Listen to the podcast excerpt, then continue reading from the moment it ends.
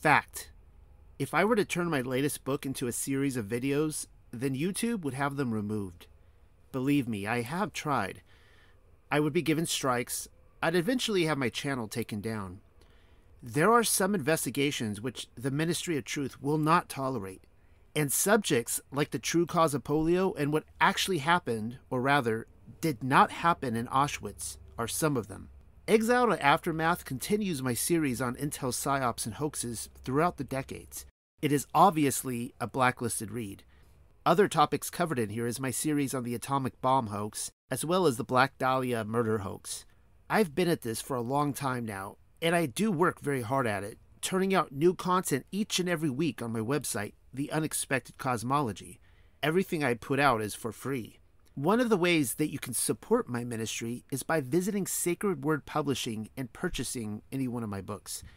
The Hidden Hand of Camelot and It's Only Murder If They're Dead follows the intel psyops and hoaxes of the 60s, while The Angel She Desires unveils my research into subjects like Serpent Seed and the Only Begotten Daughter of Elohim. Also, please consider leaving a review. I do appreciate your support. Shalom.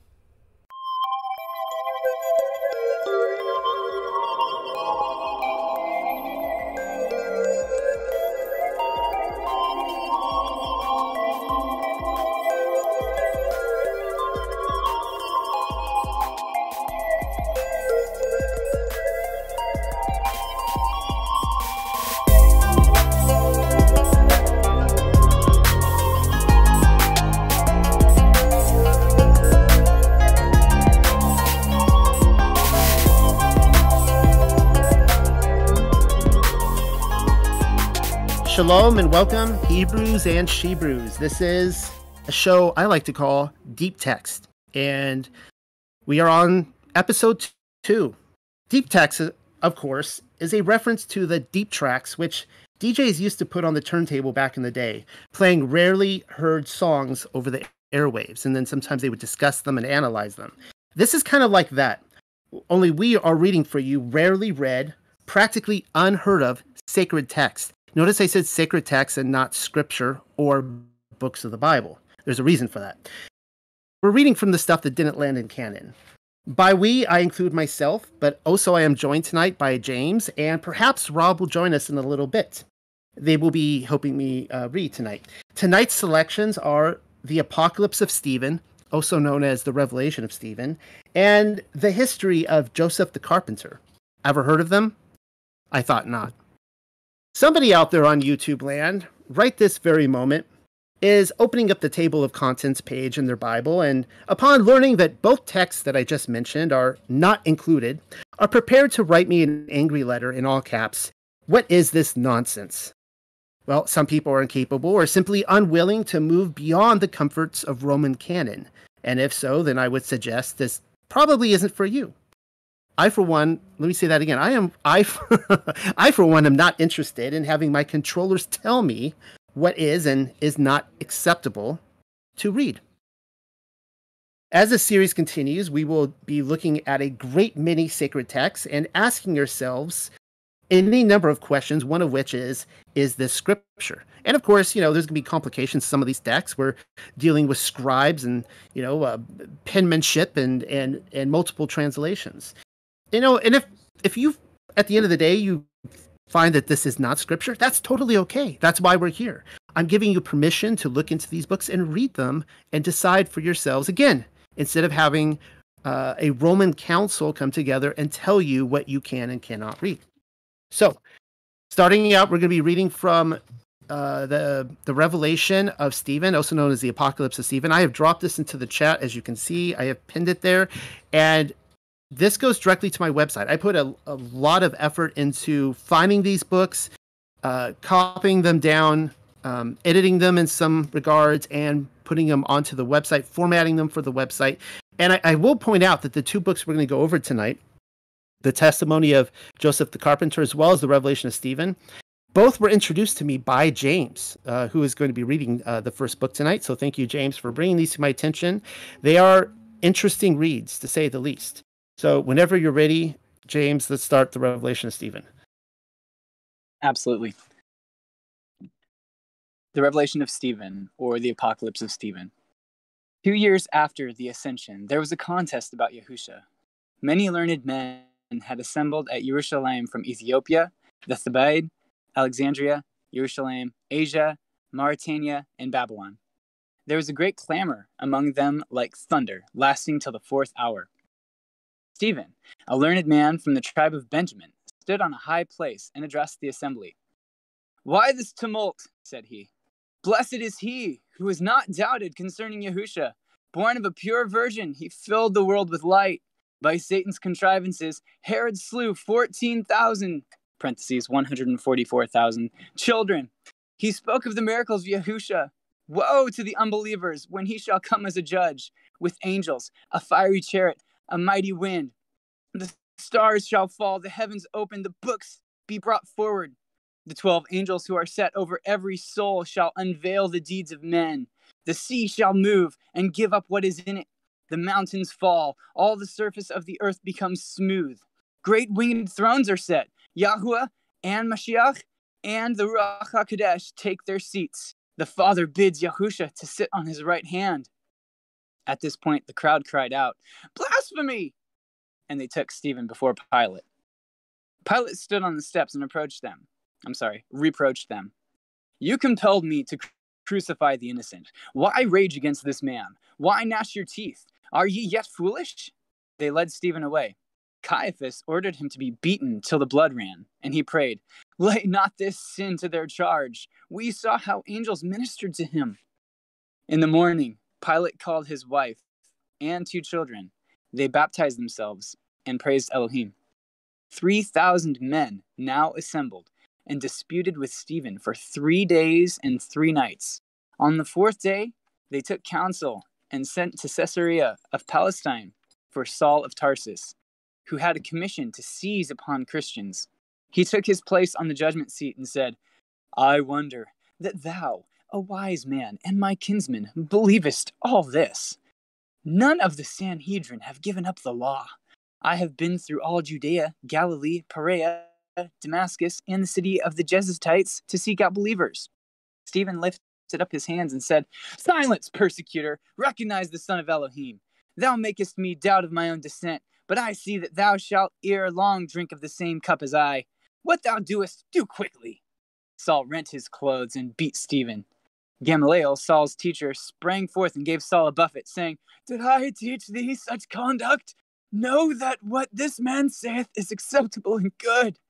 Saul was yet more enraged, and looked fiercely on him, saying, I spare thine old age, but thou shalt reap a due reward for this. Gamaliel answered, I ask nothing better than to suffer with Mashiach. The elders rent their clothes, cast dust on their heads, and cried, Crucify the blasphemers! Saul said, Guard them till the morrow. Next day he sat on the judgment seat and had them brought before him, and they were led away to be crucified.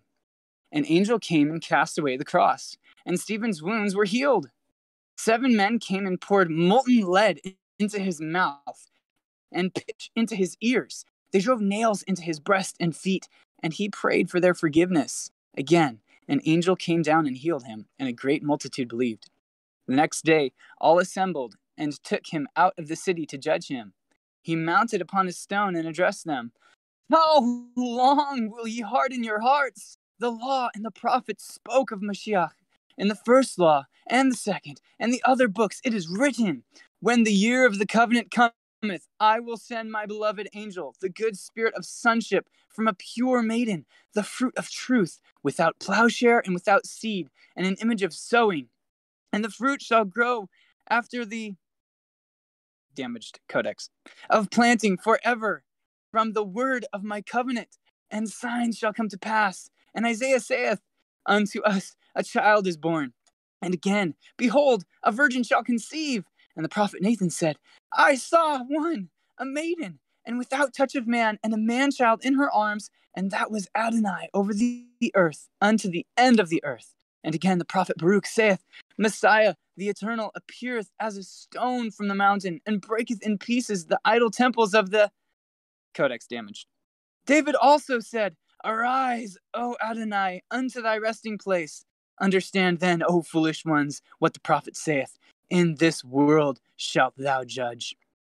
And he looked up to heaven and said, I see the heaven opened, and the Son of Man standing at the right hand of Elohim. Then they laid their hands on him, saying, He blasphemed. Gamaliel said, Wherein? This righteous man hath seen the Son saying to the Father, Lo, the Jews rage against me, and cease not to ill treat them that confess my name. And the Father said, Sit thou on my right hand until I make thine enemies thy footstool. Then they bound Stephen and took him away to Alexander, the reader, who was a chief of the people and of the troop in Tiberias. In the fourth watch of the night, a light as of lightning shone round about him, and a voice said, Be strong. Thou art my first martyr, and thine hour is nigh. I will write the record of thee in the book of everlasting life. The Jews took counsel and decreed that he should be stoned. There were with him Abibas, Nicodemus, Gamaliel, Pilate, his wife, and two children, and a multitude of believers. Saul stood forth and beckoned and said, It would have been better that this man should not be slain, because of his great wisdom. But for as much he is an apostate, I condemn Stephen to be stoned. The people said, He shall be stoned! But those who stood in front in the front rank with staves looked on each other and durst not lay hands on him, for he was renowned amongst the people. Saul was wroth, and stripped those servants of their garments, and laid them on the table, and commanded the men to stone Stephen. Stephen looked round and said, Saul, Saul, that which thou doest unto me today, that same will the Jews do unto thee tomorrow. And when thou sufferest, thou shalt think on me. The people cast stones upon him so thickly that the light of the sun was darkened, Nicodemus and Gamaliel put their arms about him and shielded him, and they were slain and gave up their souls to Mashiach. Stephen prayed, saying, Forgive them that stone us, for by their means we trust to enter into thy kingdom. And at the tenth hour he gave up the ghost.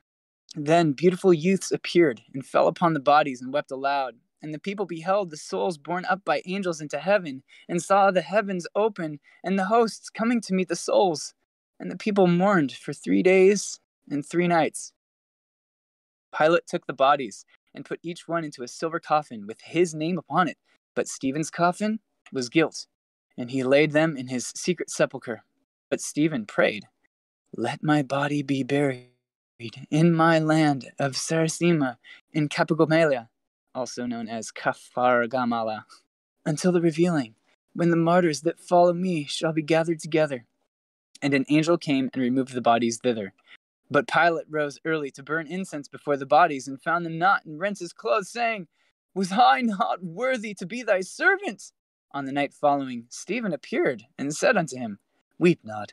I prayed Elohim to hide our bodies. In the time of our revealing, one of thy seed shall find us after a vision, and thy, desi- thy desire shall be fulfilled. But build a house of prayer, and celebrate our feast in the month of April after seven months, thou also shalt rest. And Pilate did so, and he died, and was buried at Kapart Tasala, and his wife also died in peace.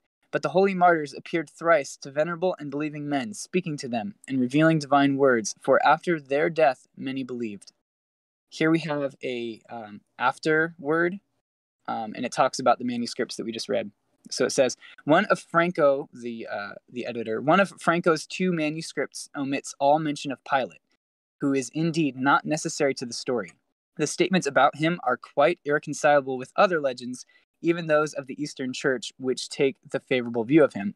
Franko is clearly right in saying that this romance implies a continuation, and most likely right in holding that the Lucian narrative implies a previous story but the extravagance of the Slavonic text is such that one cannot but think it has been improved by the translator. And if Pilate could be gratuitous, gratuitously inserted, as I think he has been, by one redactor, others may equally well have been at work. And that is the revelation of Stephen. Now, I put in the this was a, a curiosity piece. And, you know, I, I think that this read was probably going to be a little jarring for for most people um, I, I put in the afterwards there specifically because I think it's important to note that there, there are two manuscripts that were worked with, and one, com- as it said, completely omitted all mention of Pilate, which I find really interesting. Um, and I I I tend to um, agree here that uh, that Pilate was not originally in the story. I have several reasons for for feeling so. Let me just go over some of my observations. I was taking notes. I don't. I haven't been taking notes on these before we sit down and read them. And once James and I kind of go over some of this, I'm going to invite all of you guys to throw in your own two cents. If you didn't like this, that's totally cool. It's totally okay. It's not going to hurt my feelings the first thing I noticed here was that it said that here um, Herod slew fourteen thousand children. Now, a, a I guess a commenter threw in the hundred and forty-four thousand there. Uh, they were doing a little, you know, you know, little math or whatever. But fourteen thousand is a lot of children. That you know definitely had my suspicion, um, particularly since I, I was always under the impression that the children that were killed were specifically in the Bethlehem area. Uh, 14,000 would imply nationwide. There would be a huge massacre of children. Uh, the second observation I had was that he mentions the 12 angels that are going to judge. And I, I found that interesting that angels, I was thinking the 12 disciples. And we've seen we've seen this phrase of angel be uh, kind of flip back and forth between messengers of of Yah being men, but also divine beings. Now, what I see here when I read this is that this is what I would call martyrdom literature. Last week we read what I I called uh, Pilate literature. You know, I've talked about Adamic literature. I've called uh, talked about Pilate literature. This is specifically martyrdom literature, and there's certain characteristics that we see in it. The most popular, I think, of all martyrdom literature would be the martyrdom of Polycarp, which we might read in this series. It's actually a pretty good read. I enjoy it a lot. Uh, you see, in these martyrdom uh, literature, you see these people who uh, are faithful to the end. They go and they, you know, the the people who are persecuting and trying to kill them are incapable of killing them at first. They have to try all these different avenues. So we see here, like they tried to nail him to a cross. They tried to uh, what did they try to stuff into his ears? Pretty nasty stuff. And we also see a, a similar characteristic in here is that the voice of El, the voice of Yah, will then, you know, speak to the crowd out loud. For the, you know, the Shaul crowd in here, I figured you guys would love the uh, the the Saul reference in here. The only the, some of the skepticism I have, and again, I, I kind of do agree that I think that Pilate probably was added in here. I one of the reasons I say that is I believe Pilate was already off before this. That you know that brings problems to this text if Stephen is now saying that he's the first martyr, particularly since uh, Stephen, even in this text, Stephen wasn't the first martyr. I think uh, if I'm reading this right, Nicodemus and Gamaliel are oft before he is. So that, let me see if I can read this again. I have to scroll down here. Oh yeah, oh yeah. So he doesn't give up the ghost yet. It says the people cast stones upon him so thickly that the light of the sun was darkened. Nicodemus and Gamaliel put their arms about him and shielded him, and were slain. So I'm assuming that uh, Nicodemus and Gamaliel are slain in this, and yeah, and gave up their souls to Mashiach. But then Stephen prayed, saying, "Forgive them that stone us." Um, so obviously he was not the first martyr. He would have been the third martyr by this account.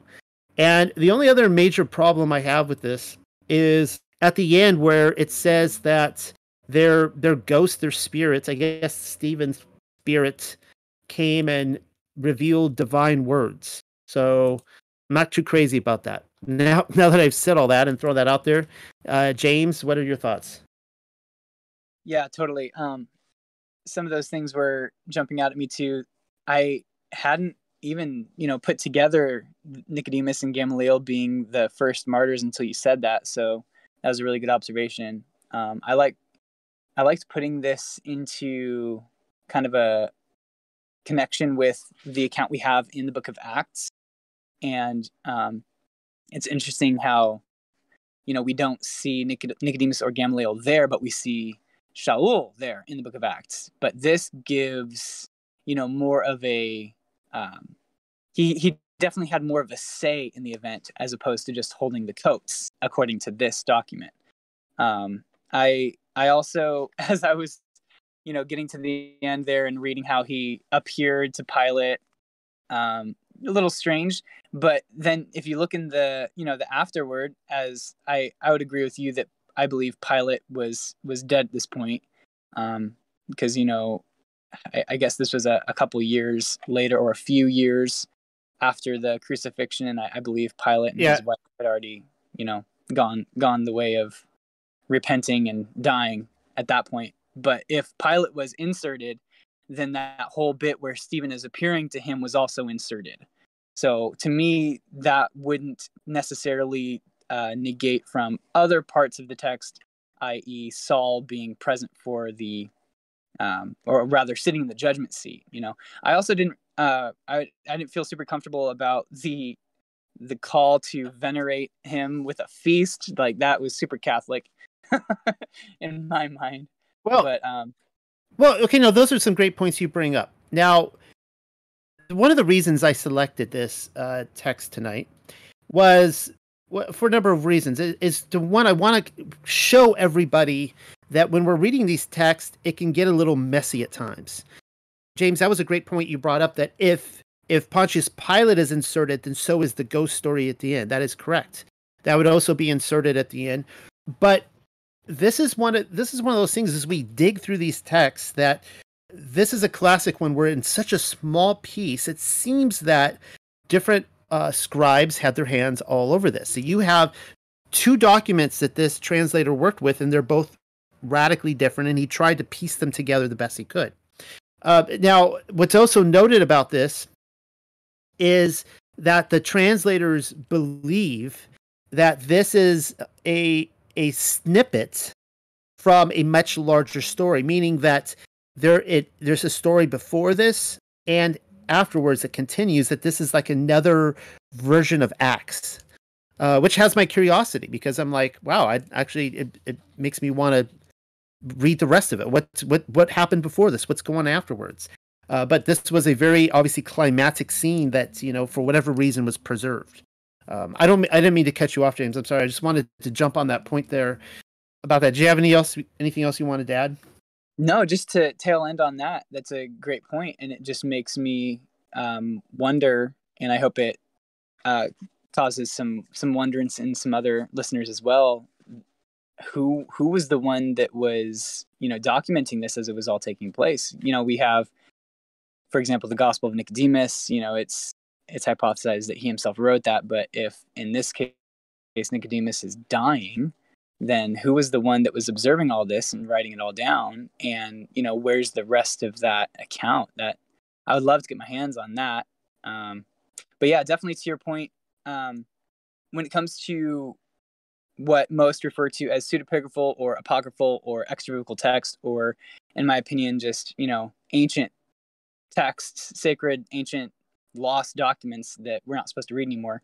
When it comes to analyzing these things, I like to take what I can um, that holds up to other witnesses and document those things, but also set aside some information that really doesn't line up because who knows what the Vatican's going to release in a year or two that might, you know, come into accordance with something that we just read tonight.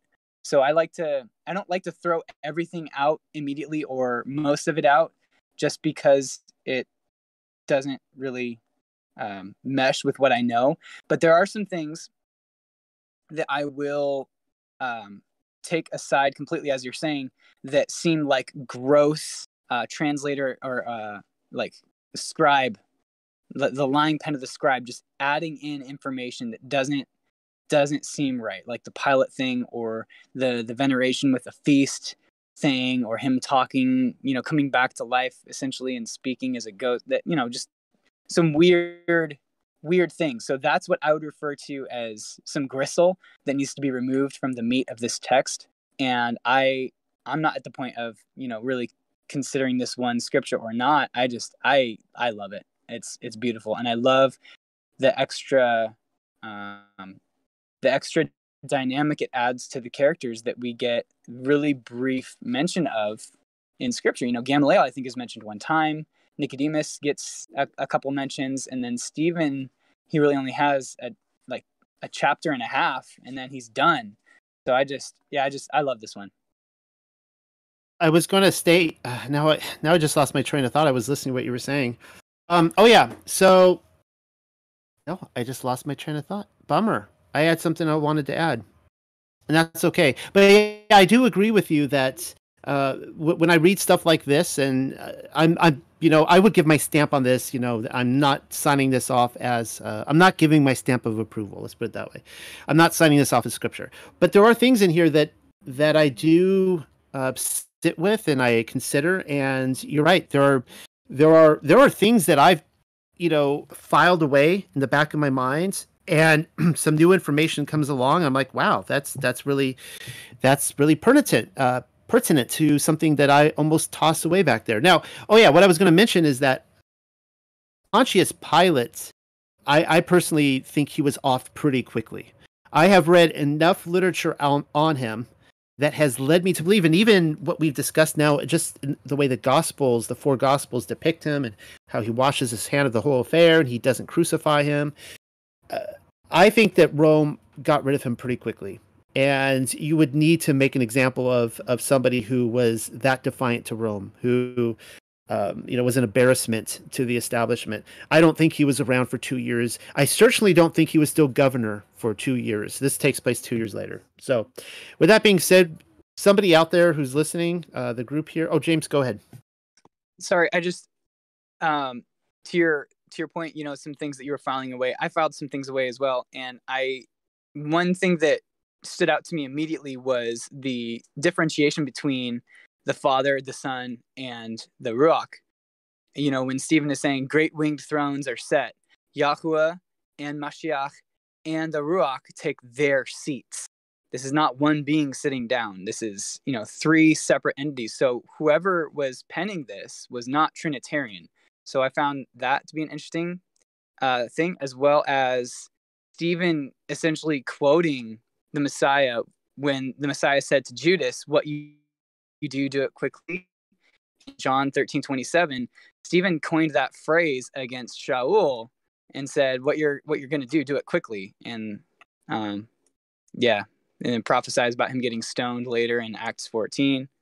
Um super interesting. Yeah, that's all I got. He also, Anyone else? He also quoted from Baruch, which that excited me to hear a uh, a New Testament person. I was looking for that reference. I couldn't I couldn't find it.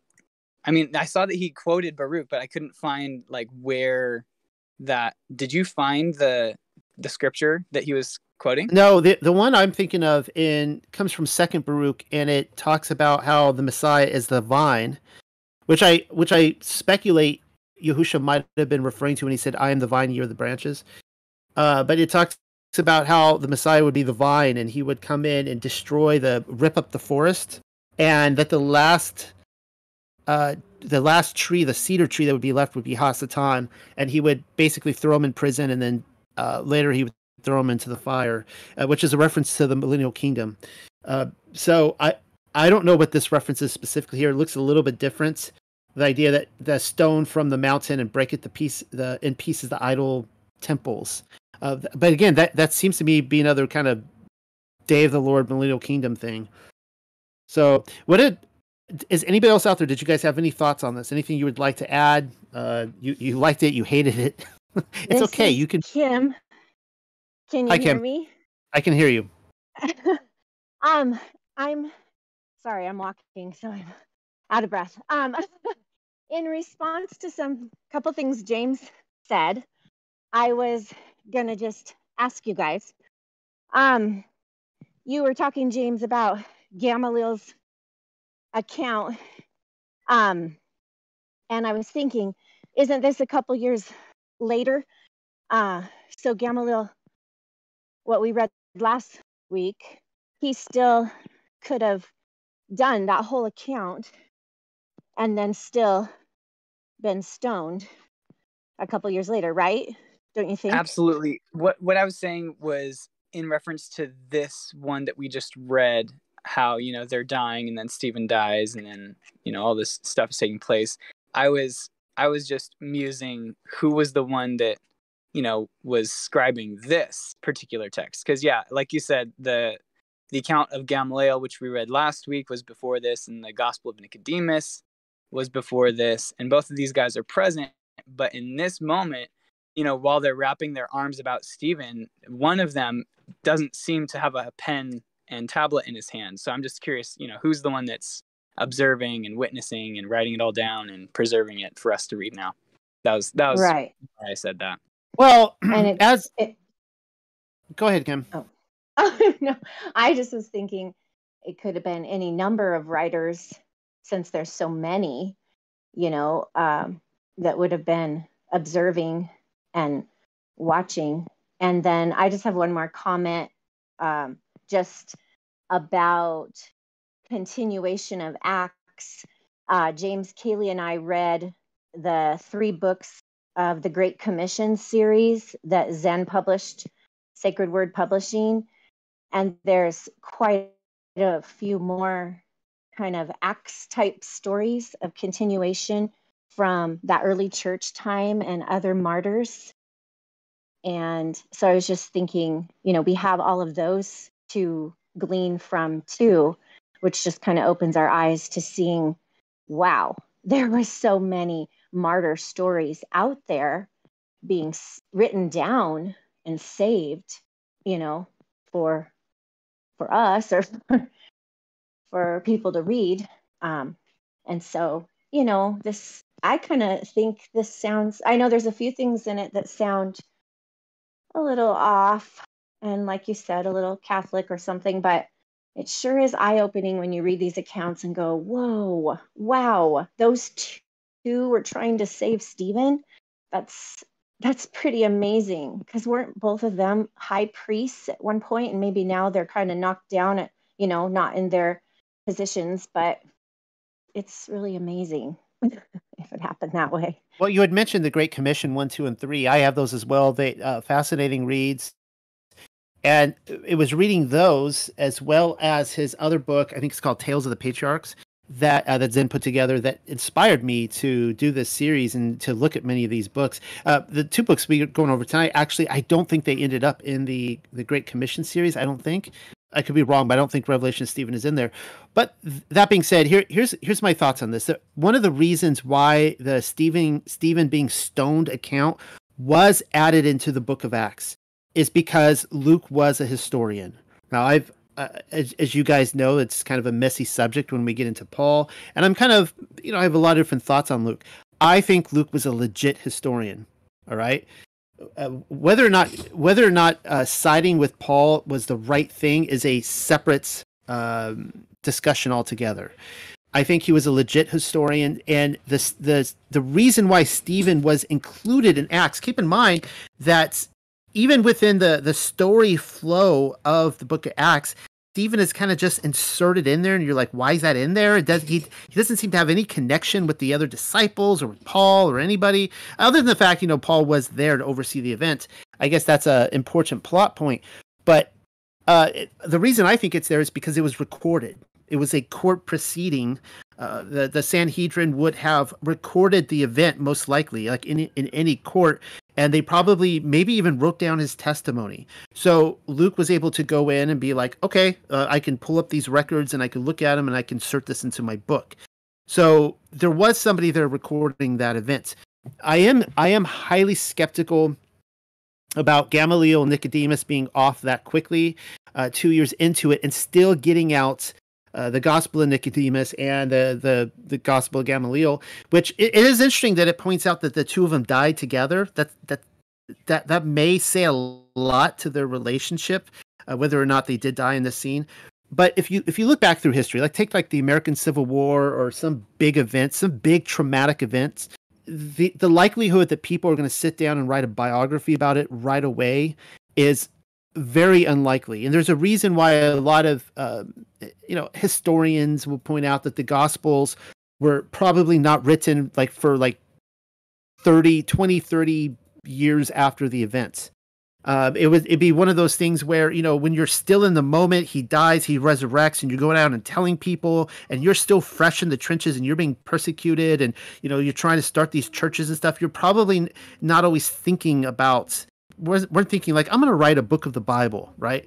So I, I just throw that out there that I'm a little skeptical that that Nicodemus and Gamaliel would um, get something penned and out, uh, especially as beautiful as uh, the Lament of the Virgin, which is very poetic. It's written uh, for people who are skeptical that something like some dialogue like that like that could be inserted. You got to look at the Book of Job. It's the same thing. Job is just like poetry. You know, it's Job and his three friends, really his four friends, and they're all you know discussing back and forth and in these uh, these stanzas. So I, I just think that would take time in the age before the computer and you're doing it on parchments and multiple drafts and all that kind of stuff. That's just my my two cents on that.